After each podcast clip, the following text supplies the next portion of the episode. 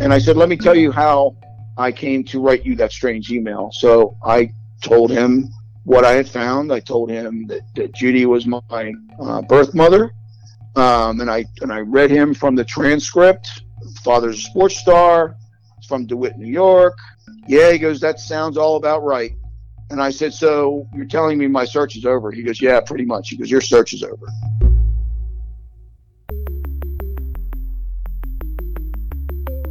Who am I? Who am I? Who am I?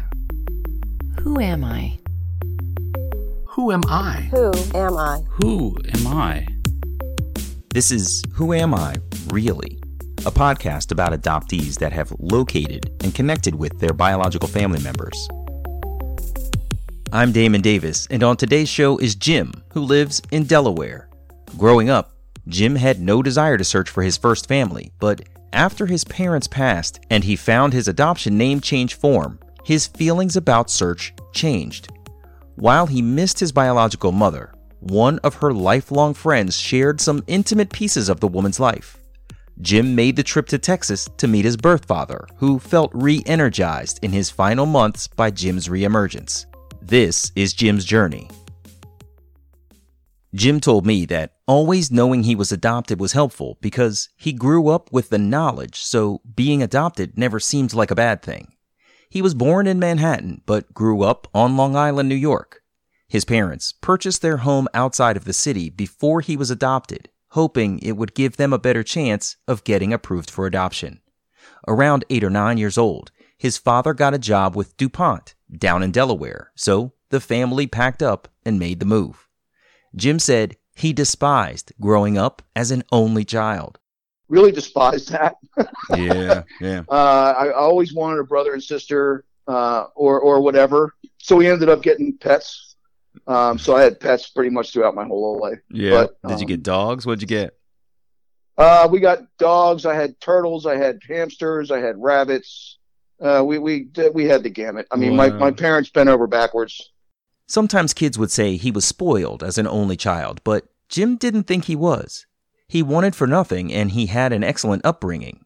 As an adult, Jim's friends told him he wasn't that bad as a kid, and it wasn't like he acted spoiled. I asked Jim about whether he knew other adoptees growing up. I did not, and it wasn't like it was an open subject to discuss.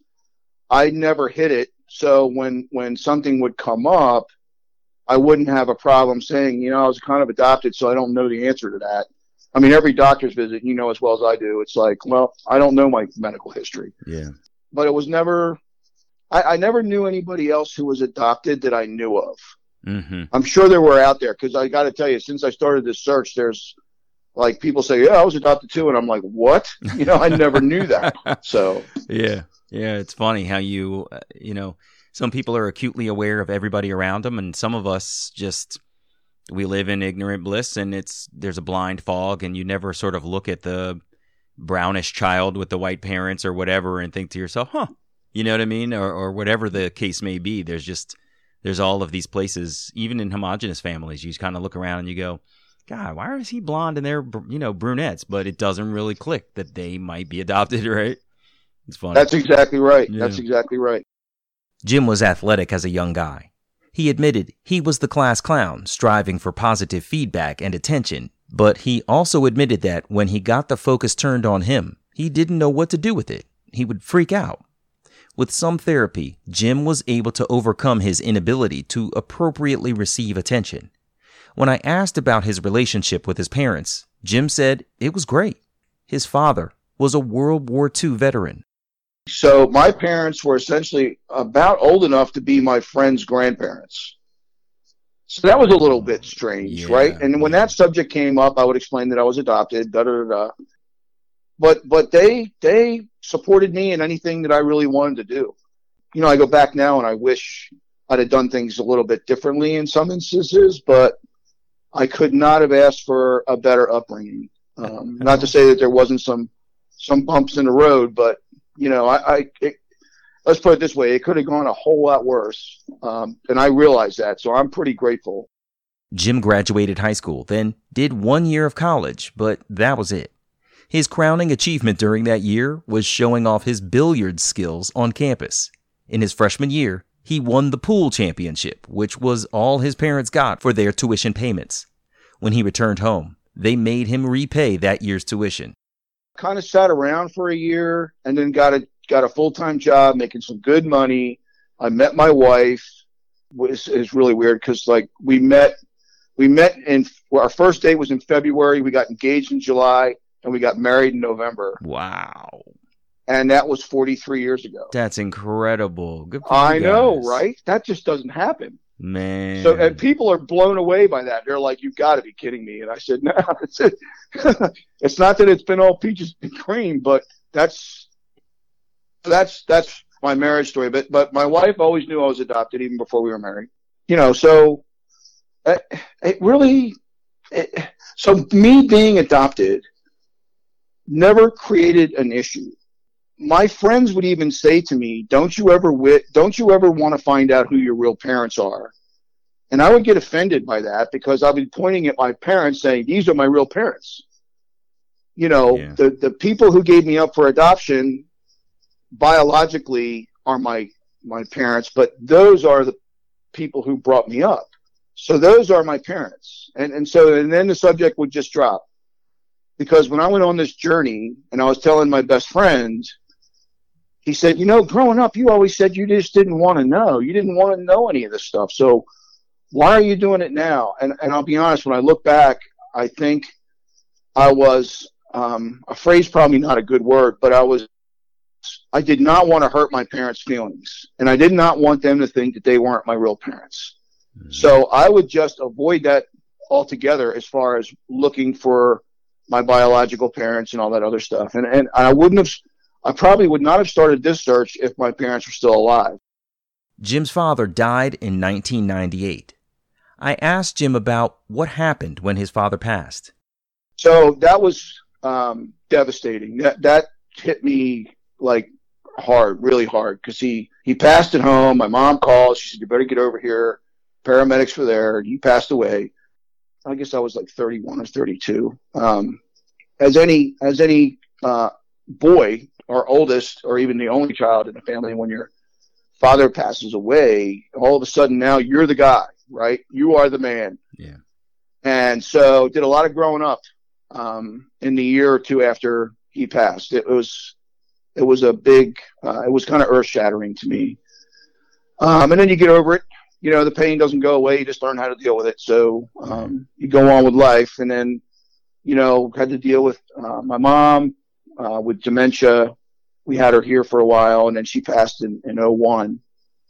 And then, you know, cleaning out everything from her place, we kind of found this folder on my adoption. And, you know, just kind of buried it for a little while. It was like, so my wife and I kind of put it away, and because we're busy doing all this other stuff. And then kind of forgot about it. In 2006, Jim's wife, Barbara, pointed out that the adoption file folder they found after his mother's passing had gone untouched. She suggested they should have a look inside. There were legal papers from lawyers, legalized adoption papers with a raised seal, and there was a name change document. It was changing my name from what my birth mother named me to what my adoptive parents named me, which is on my actual birth certificate, my post-adoption birth certificate. Wow. And I'm like, that's weird. I said, that's kind of identifying information, right? I mean, it's like, I don't know if I should have this. Let me just ask you real quick. Are you telling me that as you looked through your documents, you could see the name you were given at birth? Yeah. It was a raised seal court document on yellow paper. It was like the real deal, and it was no faking it. It was like, this document verifies that James Richard so-and-so will now be known as James Elliott. And it's like, what? So, yeah, it kind of blew us both away. So, wow. That's almost like looking at the start of a life of another kid. You know what I mean? Yeah, yeah. That must have been really weird. So, you know, after talking to the adoption agency, and they signed a counselor to me, and I told the counselor about this document, and she said, you know, I can't legally talk to you about that. She said, that is identifying information, and I am not allowed by law to talk to you about that. New York is like the worst, I swear. And, you know, I listened to Laura's story on the podcast, and I'm like, boy, I was living that dream. Yeah. Now, New York has opened it up. So, since Jim had the official documents that recorded his name change and his official adoption, but the social worker couldn't legally speak with him about those documents, I asked him what the social worker was able to share with him. Great question. So this is, I would recommend this to anybody who was adopted and on a search or just want information. They were able to send me a summarized transcript of the interviews that my birth mother gave to her social worker the month before I was born. Mm-hmm. So in other words, the adoption agency assigns a social worker to the pregnant mom. The pregnant mom shows up in New York a month before birth. And this social worker, I think she made like 3 or 4 interviews with my birth mother. And all that information is recorded. So the counselor who was assigned to me was able to go into the records, write up a summary without any identifying information, and send that summary to me. And there was stuff in there like brown hair, blue eyes, 5'2", 120, Norwegian, English ancestry, Protestant, white, you know, and had a sister that was 2 years older, and all this other information, and all the information that was not identifiable ended up being identifiable as the story went on, and I can get to that later. But from the information in that transcript, I was able to single out and find out who my birth mother was. When I asked Jim what resonated with him from the summary of his mother's words, he said he got the feeling that his birth mother and her sister were not the favorites in their home. Jim's sense was there weren't a lot of warm, fuzzy feelings in their house at all.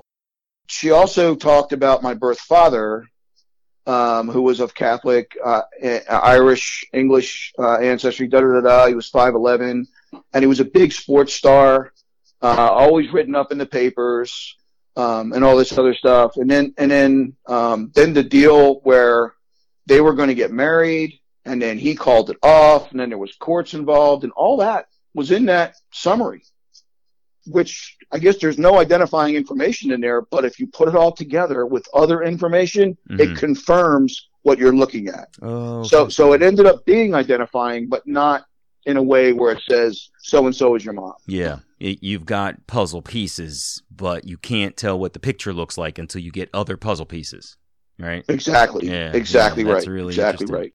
So Jim has the puzzle pieces, but keep in mind, he was searching in New York, a city where the public library keeps all of the birth certificates and vital records. Jim's wife, Barbara, suggested they travel to New York to look for his documents, but Jim's counselor informed them that his records are sealed as an adoptee, so even if they found his records at the library, they would be in a sealed file. All of that technicality aside, the records are arranged by first name, so it would have taken them several days to comb through all of the other men named James in the files. It was deflating to realize that he was locked out of his own life's files, so he turned to the internet. Jim searched for articles that may have had a prominent athlete featured, but to no avail. The search was futile. Years later, in 2017, Barbara told Jim that she wanted to do an ancestry DNA test for her birthday, but on one condition. He had to submit a sample too. It seems like a good idea to him because he only knew what he was told about his background. The test confirmed Jim is English, Scotch-Irish, and many more things. Later that year, Jim gets a message through Ancestry's platform from a woman named Virginia, a genealogist for her family. She said, you know, we're related, you know, we share, you know, centimorgans, and here's a little bit of my lineage, and da-da-da-da. And I'm thinking, are they scamming me here or what? Mm-hmm. And, you know, Damon, I think I went that route because I was afraid of what I'd find. Yeah. Excuse me. Getting a little caught up. It's all right. You take your time, man. So I showed my wife, you know, I said, I don't know what to make of this. And so I wrote her back, and I wrote her back, and I said, hey, look, you know, I was adopted at birth. I really have no idea who my biological family is. Thank you for writing the note.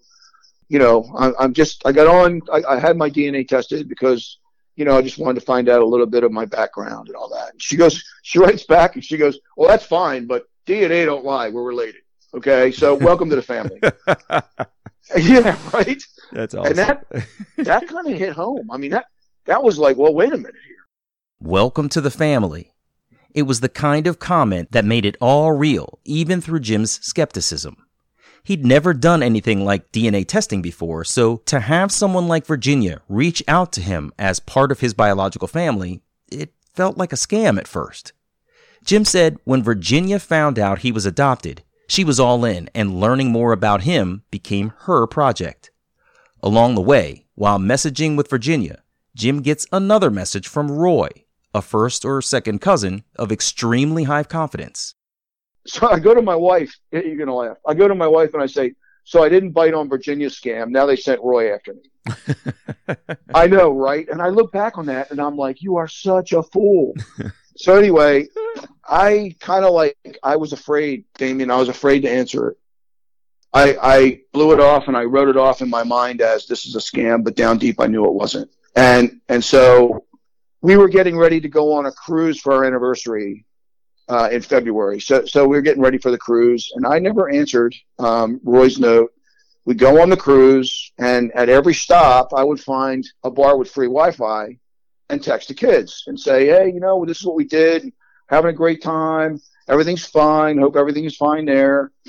And we stopped in Bonaire on February 25th, and we did a tour. Barbara went back to the ship, and I said, I'm just going to run over to this bar, have a beer, and then check up on the kids. And there was an email sitting there, and gotta give me a minute. Virginia is writing me. This is, I never thought I'd get this emotional on this. And this is how it's been through the whole journey. It's surprising. Virginia says, you know, I think I have your birth mother narrowed down to Roy's two cousins, Judy and Carol. And Carol was born in 1937. Judy was born in 1939. And it gave last names. And it matched the last name on the name change document that I was given at birth. And I almost fell off my bar stool because I never gave Virginia any of that information. She never saw the name change document. She never knew I had the interview transcripts. I kept that to myself. And it matched because my birth mother had an older sister, which was Carol. And it matched the last name. And so, you know, slammed a shot at tequila, drank my beer, and ran back to the ship and got Barbara. And I said, look at this. And she goes, all right. So she goes, this is no joke anymore. This is the real deal, because there's no way this is a coincidence. It was at that point that Jim and Barbara figured they had to be in or out. They were so close to having full information about Jim's past that they had to decide if they wanted to open the proverbial box to see what was inside or walk away. They went all in. When the cruise docked, Jim raced home to respond to Roy's initial message, apologizing profusely for not sending a more timely reply. Afterward, even Virginia asked Jim what she might have done differently that would have tamped down his skepticism about fully engaging in his own reunion.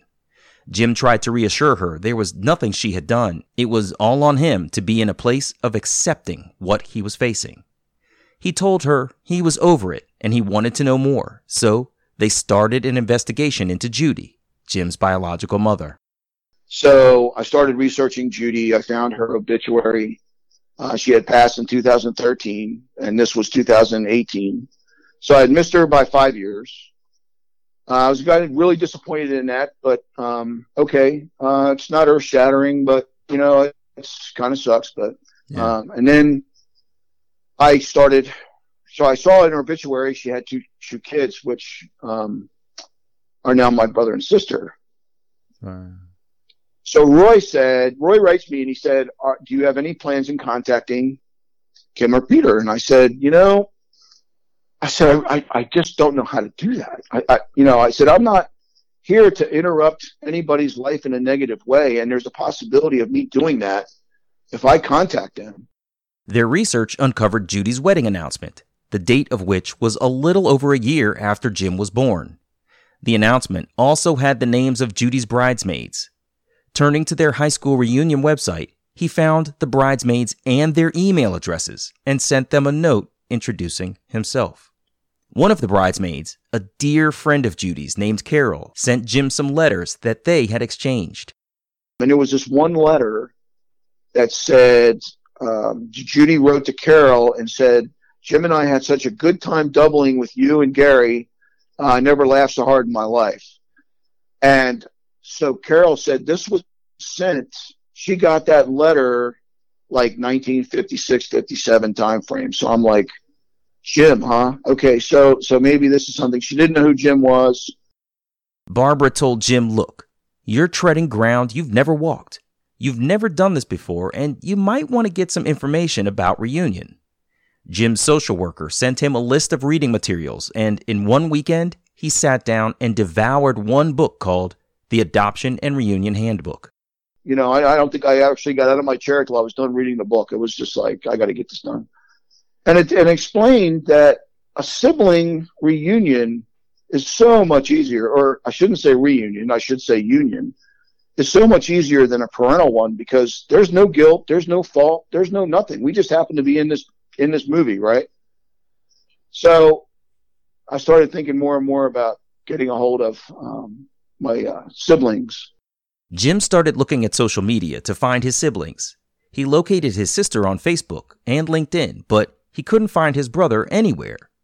Jim followed his sister for a while online. Then he decided it was time. I finally said, I'm going to contact her. And so I wrote a letter to her. And, oh, my God, Damon, I must have rewrote it 5 or 6 times. Yep. And my wife finally said, just send the damn letter. She goes, it's good enough. You can change this thing for the rest of your life. Just send the letter. So I sent it. And I sent it to Ancestry, which went to her junk mail. So, and I knew that because Barbara said, send it to me. And it went to her junk mail. So I sent it through Facebook Messenger. And when I sent it through Facebook Messenger, Kim got the message and was trying to delete it because she didn't recognize my name. And as she was trying to delete it, it opened. And she saw her mother's name. And that's when she read the letter. And I'm like, I'm getting out of my truck to go to work. And she replies back. She replied back saying, you're going to have to give me a minute. I really am taken by surprise by this. Jim said he tried to legitimize himself in that introductory letter, so he had given his sister his email address and phone number to make sure she felt some degree of certainty that this outreach was real. Jim went to work, and when he got off and got home, he and his sister messaged back and forth for hours. He scanned and sent her his name change document and his birth certificate, putting himself out there, hoping the door would be opened for them. She said, give me 10 minutes. My family's holding up for dinner. I'll be right back. So I said, okay. She comes back and she says, it's confirmed. She goes, I just talked to my mom's best friend, who's been a best friend forever. And she said that my mom had a son in high school and had given him up for adoption. Wow. And I'm like, it was like, whoa, this is the first confirmation I've ever had. Real confirmation, word of mouth. And then she says, and she thinks your dad's name is Jim. And I didn't even know how to respond to that. And she thinks he lives in San Antonio, Texas. I'm like, holy shit. So I said, okay, thanks. Any other information, let's stay in contact. And she was all for it. She was like, totally. Once it was confirmed, she was like, I am so there. She goes, this is awesome. I am pissed at my mom that she didn't tell me this sooner. I'd have found you sooner. So great reception there. It couldn't have been better. Right. And to this day, we're still, our relationship is blossoming. Jim starts looking for this other James in Texas. There were 352 of them. He recruited Virginia, the genealogy sleuth, to help him narrow the search down. Jim said the transcripts from his adoption detailed his birth father's age, 19, at the time of his birth, so that helped him pinpoint the man's birth year. Couple that information with the man's full name, and the puzzle picture gets clearer. Jim looked back at historical newspapers for this guy in New York, where he found the man written up as a football and track star, all of which confirmed he had found the right guy. Online, Jim found 4 email addresses for his birth father Jim, so he realized he needed to draft a generic email that wouldn't alarm the guy's family members, who probably didn't know he existed, but specific enough to trigger intrigue and follow-up. In the letter, he named the guy's hometown. He asked if perhaps the older Jim maybe knew another family back in that hometown, mentioning his birth mother Judy's last name. I wrote the letter. I sent it to all 4 emails. Lo and behold, I'm getting out of my truck to go to work, and I get a response. It's like, why does this always happen as I'm going to work? This is ridiculous. So anyway, the response is, yes, I've lived in DeWitt, New York, and I know the weirdos. So it was like, I got him. I got him. I know what email to use now. So I go into work. I work my 5-hour shift because I work part-time. And I come home. I come right upstairs to my office, and I'm typing out a letter now because now it's explicit, right? Because we both know what's going on here. He knows and I know because there was a big legal battle when I was adopted. So he was involved. He had to pay some money. There was all kinds of this isn't something that he forgot. In the middle of the letter, I get a call from San Antonio, Texas. Really? So when I get up off the floor, I answer the call. And he said, is this Jim? And I said, yes.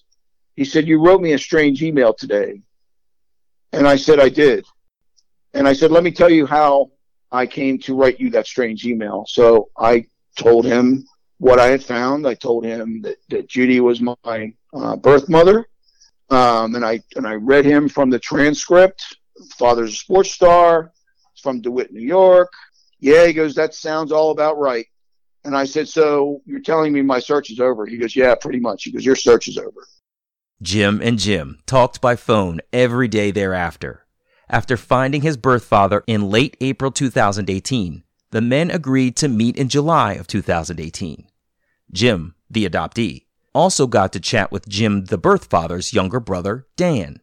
His brother remembered everything from the pregnancy to plans for Judy and Jim to get married to the legal battle and eventual adoption.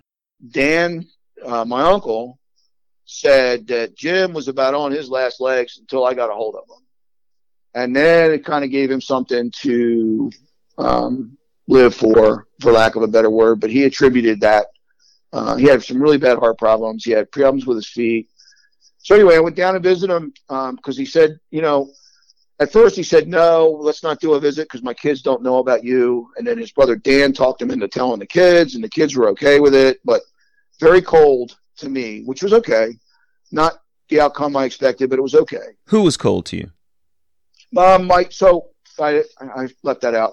So my father had 2 kids, right? He had a daughter and a son. His wife had passed in 2006, so he was a widower, and he had 2 kids, and he told his kids about me, and they really didn't show any interest. And I had known that he had 2 kids because of the research I was doing to find him. I knew that he had 2 kids. Anyway, not the outcome I was expecting, but his son said, "Well, this was before Mom, right?" And he said, "Yeah." He goes, "Well, that's okay, whatever."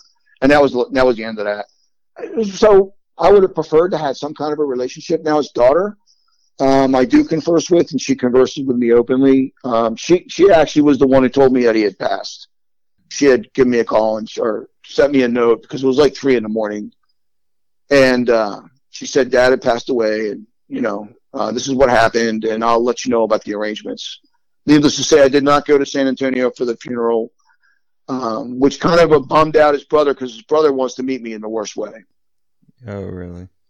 Yeah. So, you know, I'm glad I got down there in that July of 2018 to visit him. I went by myself, went for two and a half days, took a gamble, right? I didn't know what I was walking into. Flew into San Antonio, got to his place. He lives in an apartment, pretty big apartment, and it was awkward for about 3 or 4 hours, really awkward. And then, you know, I just told him, I said, look, I'm fine sitting here watching TV with you. So don't feel you have to entertain me or anything. They sat and watched TV for a while. Then the men started to exchange stories and the mood loosened up. Jim said his birth father insisted that he stay with him in his 3-bedroom apartment with all of his hunting and fishing trophies adorning the walls. His birth father had sent Jim pictures of his apartment before the trip to make Jim feel more comfortable. The next day, the fellas went out for a ride. Jim's birth father showed him some property that he owned around town, talked about his days in the service, and some of his time with Judy. Yeah, I stayed with him. He insisted. He said, no, don't spend it. He goes, I got 3 bedrooms here. He goes, we'll fit you in. So yeah, it was just me and him for like 2.5 days. That must have been so bizarre. How cool though. It was bizarre. He took a gamble too. He had no idea who I was. Yeah, I mean, absolutely. Really. I mean, so he kind of went out on that limb too. And I figured, well, if he's willing to go out on that limb, I guess I can too. And then you guys spoke every day. And then once a week until he passed, huh?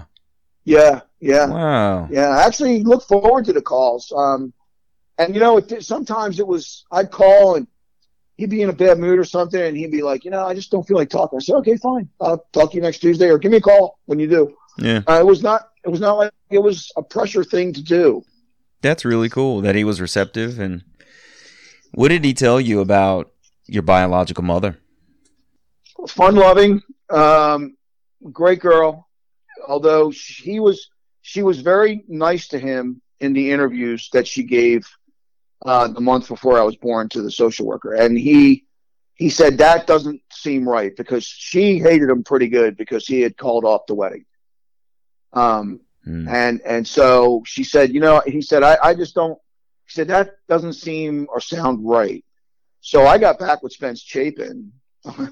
who was the adoption agency that took care of the adoption, and got another counselor because the counselor I had in 06 had actually retired, and asked for another transcript. Well, the transcript I got from that counselor was twice as long, and it was very detailed. No identifying information, but it was very detailed. And it did get into where there was a major disagreement between the two families. And Jim told me there was an $8,000 payment made that he had saved for college because he was pissed because he couldn't go to the college he wanted to. He ended up going to Syracuse on a scholarship, but the guy was open and honest. I mean, he was not pulling any punches, but so yeah, there was a big legal battle. Supposedly, back in 1956, this was not something that you would let out. So the only people that actually knew were Judy's immediate family and Jim's immediate family, and that was it. So that's why the maid of honors didn't know anything. They were told that she was taking care of her grandmother, and she would be back for her senior year to graduate, which she came back, I guess, in end of November, about a month after I was born. Mm-hmm. She went back to school and did graduate with her class. So Jim found his biological mother, but he didn't get to meet her. He found his biological father, whom he had a nice visit with. Then the man passed away just a few months later. All of this reunion stuff was something Jim said his whole life that he didn't want to do. I asked him how he felt after putting the whole puzzle together. So, great question. I look back on all of the times that I was deflecting my friends asking me about, you know, do you ever want to find your biological or your real parents? And I think the real parents thing is what made me defensive because my parents who brought me up are my real parents. And I to this day, they're my real parents. I think I was just afraid of knowing. I always wanted to know who I look like. I mean, isn't that kind of like weird, but it's like, I don't look like anybody. So back when I was communicating with Roy, and I still communicate with these people, like every year, Merry Christmas and all that. So, Roy had sent me a picture when we came to the conclusion that Judy was my birth mother. He sent me a picture from Thanksgiving when Judy was 12, and Damon, oh my God, first time I've ever seen anybody look like me. Really? I am definitely my mother's son. Oh, wow. And even my wife was saying, oh my gosh, this is uncanny. You look at me at 12 and look at her at 12, and it's like, whoa. That's so cool. Especially in the eyes, yeah. So pretty surreal, actually, to answer your question. It was very surreal. It was very emotional. I was not expecting that. That whole journey from the end of February up through May or June was just, I was not prepared for the emotional piece of that. I'd be driving home from work and I would just get emotional. Hell, I got emotional here talking to you about it. Yeah. And I'm not expecting that. And it just happens. There's no explaining it. There's no, there's not like a special song comes on or you get some bad and terrible news. It's just like, it just comes on. And it's like, God, yeah, this is crazy. It's a funny thing. It's an emotion that's so incredibly heavy because to me, it starts back at the beginning of your life. So I don't know about you, but I was adopted at about 3 months old. And so there's this time frame that you don't have any history about. And it's a time frame that even precedes your actual birth. It's the lead up to you even being conceived. And there's this whole story of your life that you don't get to ask before you were adopted, and then all of a sudden as an adult, when you can actually fathom all of this stuff, you discover it, and it becomes this reality that you didn't even know really existed for you, and it can be very overwhelming. Yeah, you're dead on. I just did not realize that at the time. So if I was to give any advice to anybody who was on this journey or thinking about taking this journey, a couple of things would probably be, number one, get ready for the emotions because they're going to happen. And number two, prepare yourself for things not going as planned and not going well, because I had to do that before I decided to go all in. And I knew that kind of going in because I had heard some horror stories. And my wife asked me too, she goes, you are prepared that this could go really south, right? And I said, yeah, I am, but it's something I have to do. And if it goes south, it goes south. I've done everything I can do to make it better. But if it does, I'm willing to take that. Yeah, that's exactly right. Those are the two things that you just gotta. If you're not willing to do that, then don't get on the train. Jim's story was really flowing as we talked, so I tried not to interrupt too much. But I did want to go back to hear more about Judy's bridesmaids' artifacts from their lifelong friendship together. Yeah, she had this box where she had saved my sister's christening announcement, the wedding stuff, letters that she got. She had a diary. She wrote me one time and she said, I just read in my diary that Judy and Bill, who she married, started going steady on Christmas Day, 1956. And I'm thinking, this guy's got to be my father. There's just, I was born in October of 56, and here they're going steady Christmas Day of 56.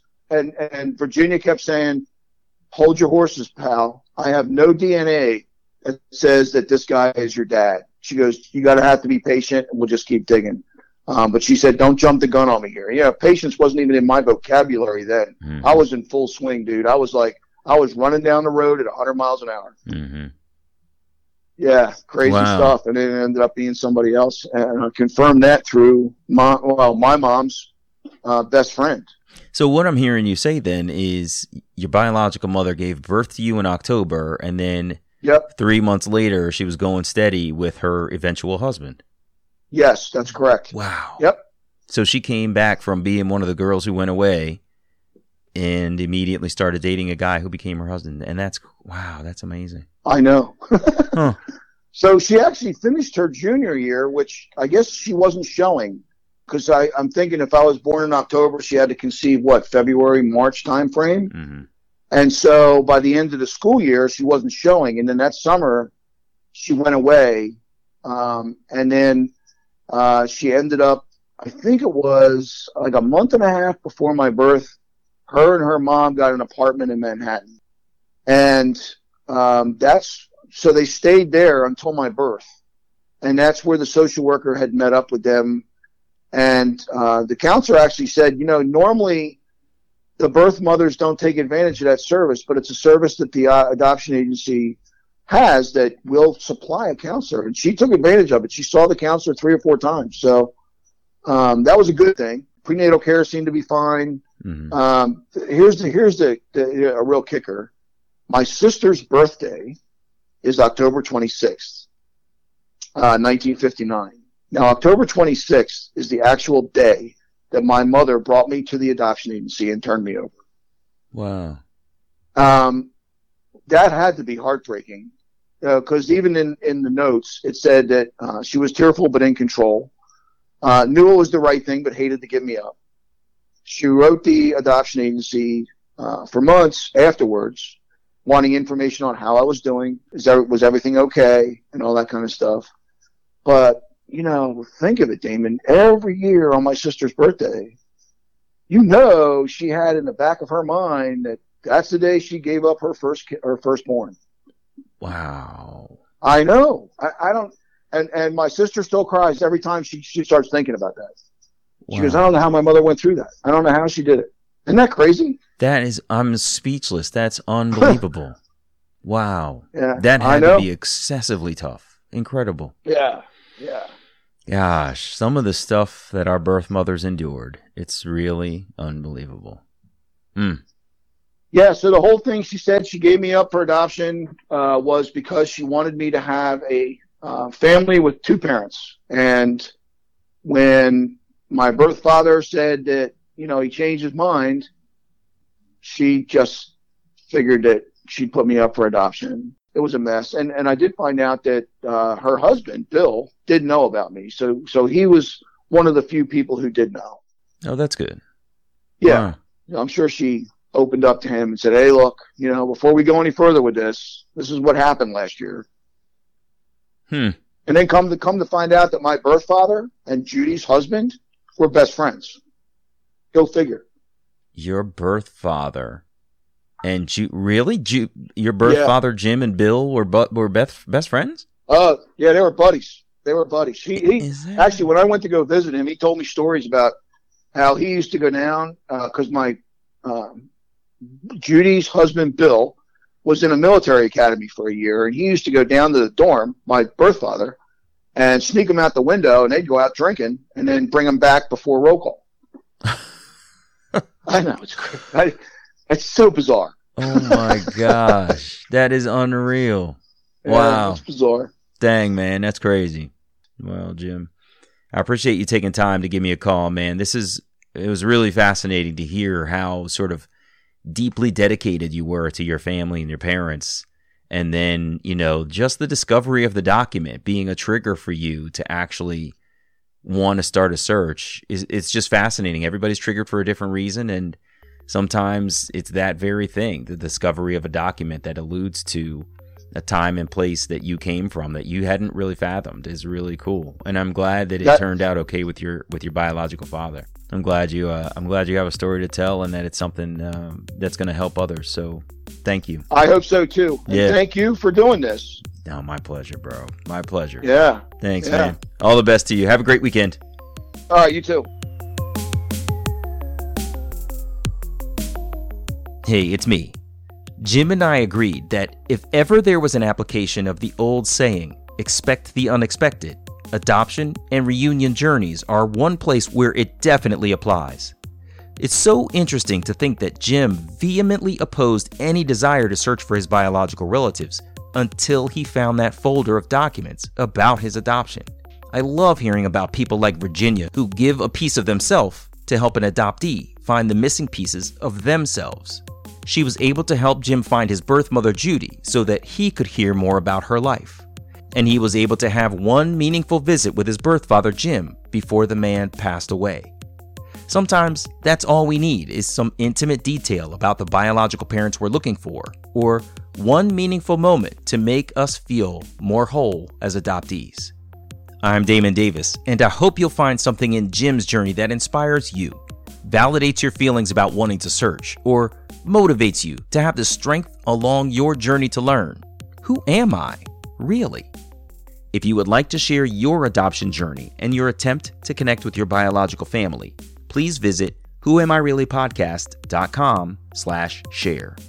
You can follow the show at facebook.com/WAIReally or follow on Twitter at WAIReally. If the show is meaningful to you, you can support me with a contribution to keep it going on patreon.com/WAIReally. Please subscribe to Who Am I Really on Apple Podcasts, Google Play, or wherever you get your podcasts.